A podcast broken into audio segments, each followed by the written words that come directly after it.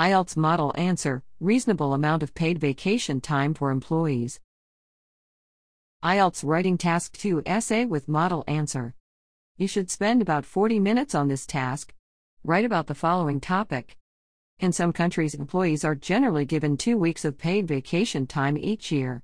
In other countries, employees are given four or six weeks of paid vacation time.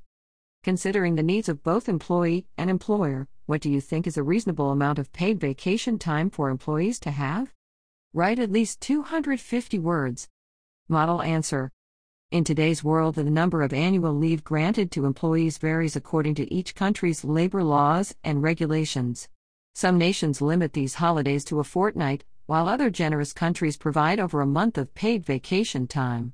In my opinion, three weeks' time off is a more suitable time frame for both employers and employees.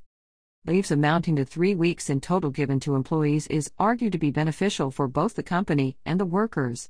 When employees finish a certain task, they should be rewarded with some time off before taking the next bucket of workload.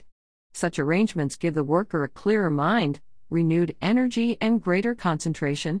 A six week holiday, on the other hand, may impact productivity negatively, as it will be challenging to pick up work after a stretched leave. To top it off, festivals and celebrations are national holidays which are extensions to the allocated annual leaves.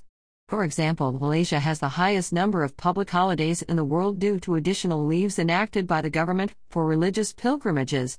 Thus, it becomes impractical for Malaysian companies to provide six weeks annual leave to their employees in addition to these mandatory non working days. To add on, problems arise when employees exercise their extensive leave rights during peak periods.